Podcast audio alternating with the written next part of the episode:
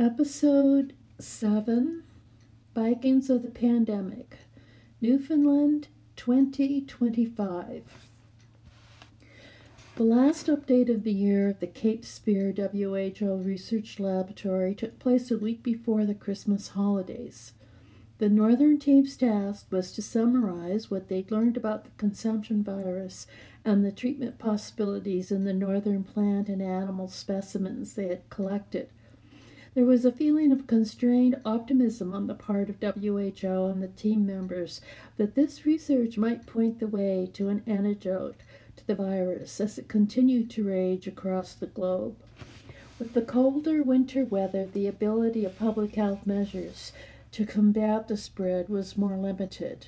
Newfoundland and northern Canada continued to maintain a lower infection rate, and the natural immunity of the Inuit population was the subject of a WHO investigation.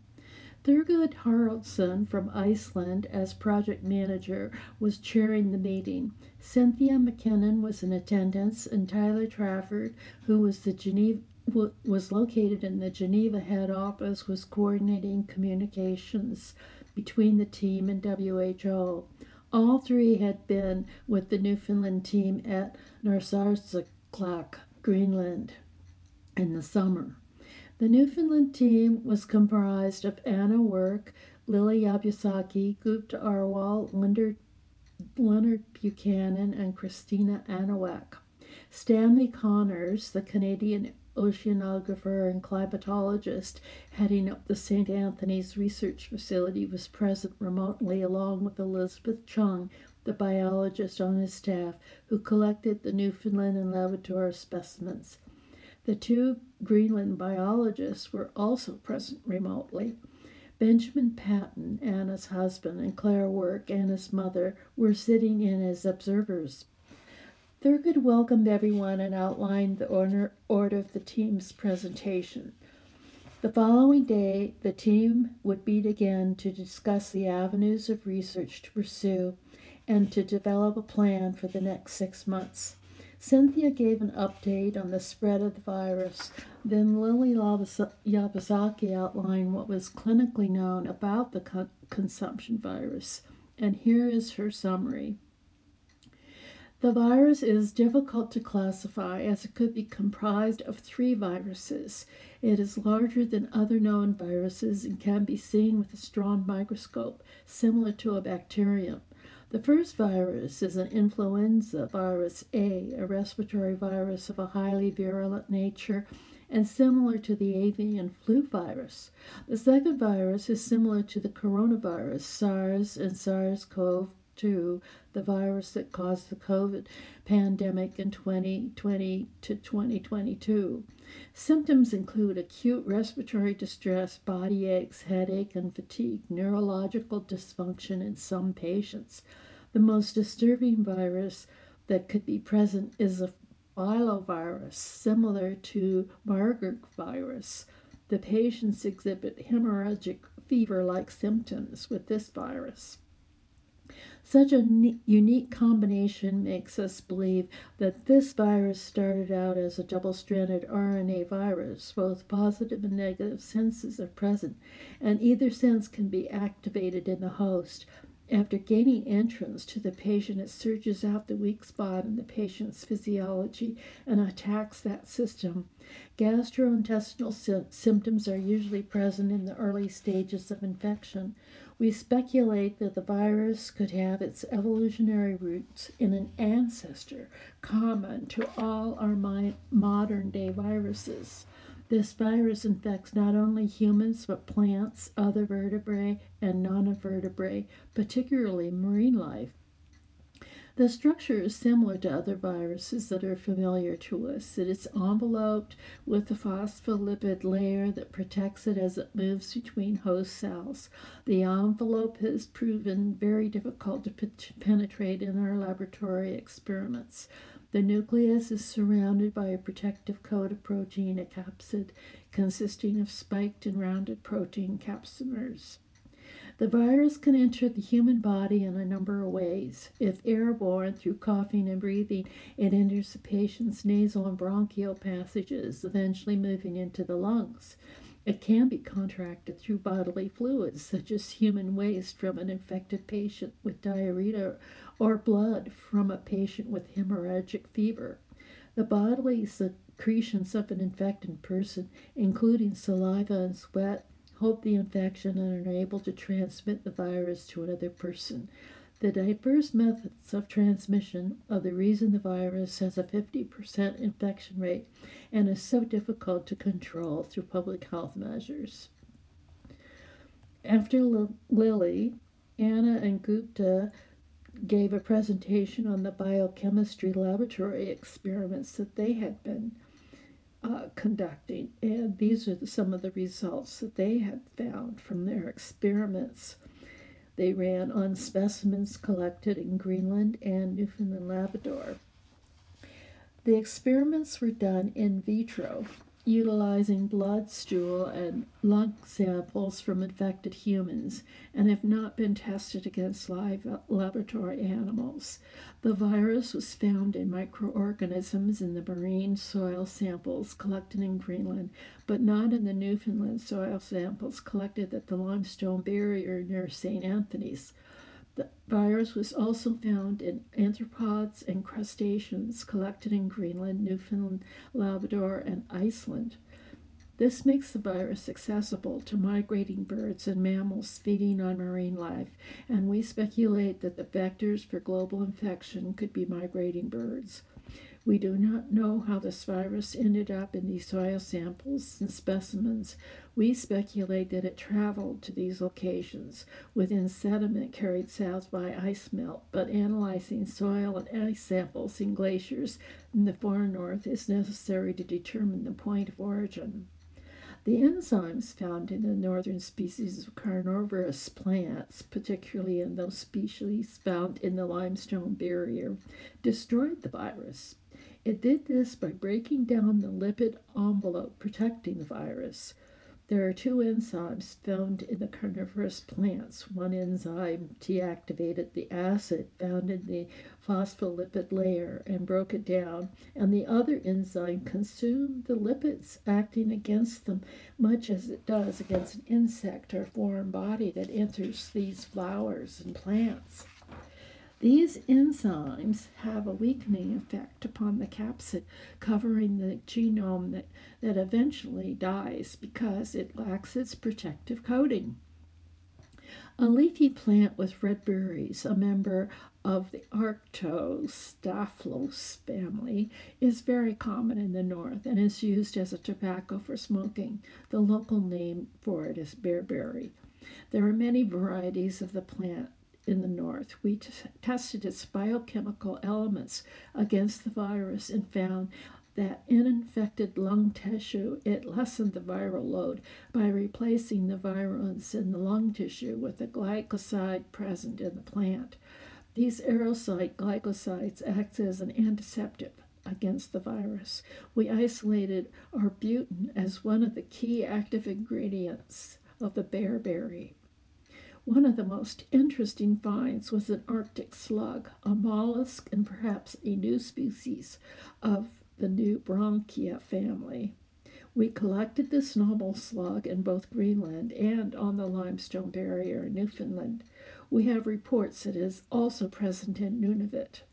This species is larger than the slugs commonly seen in these two locations. Common slugs have been used medicinally within the Inuit community community for a long time. The biochemistry of the new species and its effect upon the virus is complex. The surface of the Arctic slug exudes a slime that contains anabasine, an alkaloid toxin that is not harmful to home, humans, but is lethal against the slug predators. This toxin is very effective in destroying the virus we would call it a viricide. The toxicity of the anabasine is much greater in the slugs collected from the limestone barrier in Newfoundland when compared to the slugs collected from Greenland. The high alkaloid content of the limestone barrier, the environment in which these slugs live, we believe makes the slug toxin more deadly to the virus. Anabasine consists of acetylcholine that depolarizes and neutralizes the virus by interrupting signaling within the virus structure. The depolarization process is triggered in the presence of a ligand, calcium, that binds the glycoproteins and the slugs toxin to the virus capsule proteins. We believe that the acetylcholine is able to disrupt the viral RNA's transmission ability, therefore preventing it from synthesizing and duplicating itself within the host cell. The next presentation was given by Thurgood Haraldsson and Stephen Connors, who discussed oceanography and climate change. They commented on the presence of the virus in the soil samples in Greenland as well as in Iceland, where Thurgood is stationed, and as ice melts due to Arctic warming Glacial sediment carrying soil and microorganisms housing the virus are carried south to new areas.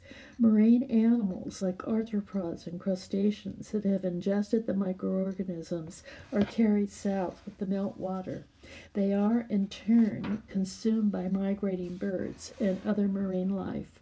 We know that the migrating patterns of birds who spend some part of the year in the Arctic have changed because of climate change. Migrating birds would be the perfect vehicle for transporting this virus around the globe. Studies of ice sheets over 10,000 years old could show us how the sediment and marine species living on the Arctic ocean floor have changed over time. Analysis of ice cores needs to be carried out in both Nunavut and in Greenland.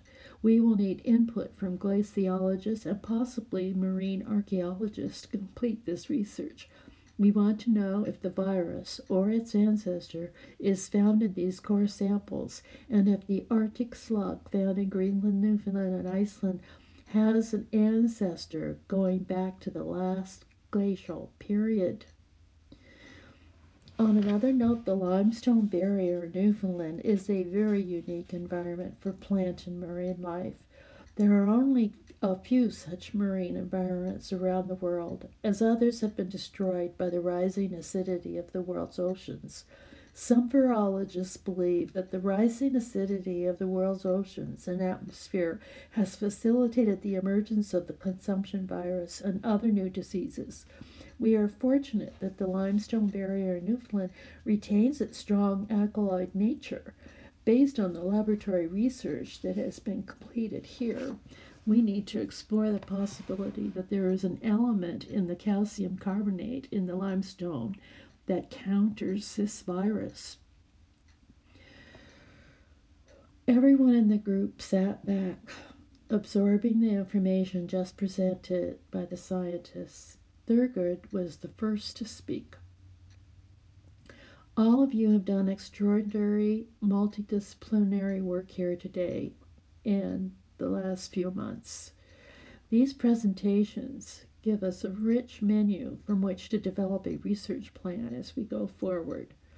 For myself, I need to read and reread my notes and transcripts from today's presentations to clarify my own thinking as each member of this team has proposed avenues for future research. We need to decide tomorrow if we are on the right track and what our priorities are. I thank you all for the work you've done. Thurgood closed his notebook and stood up. The session was over. Anna walked to the end of the room where her husband and her mother were sitting. Extraordinary, she said, so many possibilities. Benjamin and Claire nodded in agreement. Christina walked by as they were putting on their coats and winter gear. Anna waved her over. Christina I would like to introduce you to my husband, Benjamin Patton, an epidemiologist who's been doing some work for WHO and the CDC.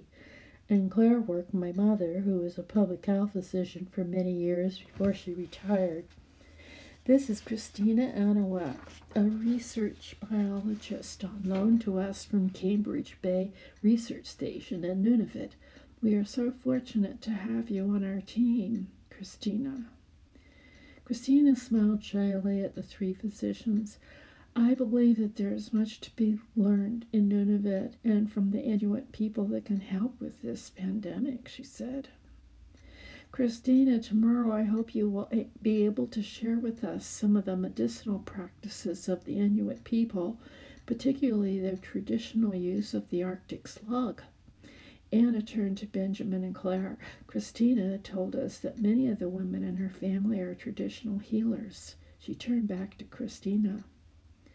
I've been thinking about that, Anna, replied Christina, and I have some ideas about further research the team could do in Cambridge Bay. I'm meeting tonight with some of my colleagues from Nunavut who now live in St. John's. Perhaps they will have some insight into this. This has been a very exciting day for me, believe me. The four of them stepped out of the Cape Spear bunker into the blustery December evening. They hurried to their cars. They could hear the waves pounding against the ramparts below them, where two big guns protected St. John's Harbor from U boats during the Second World War.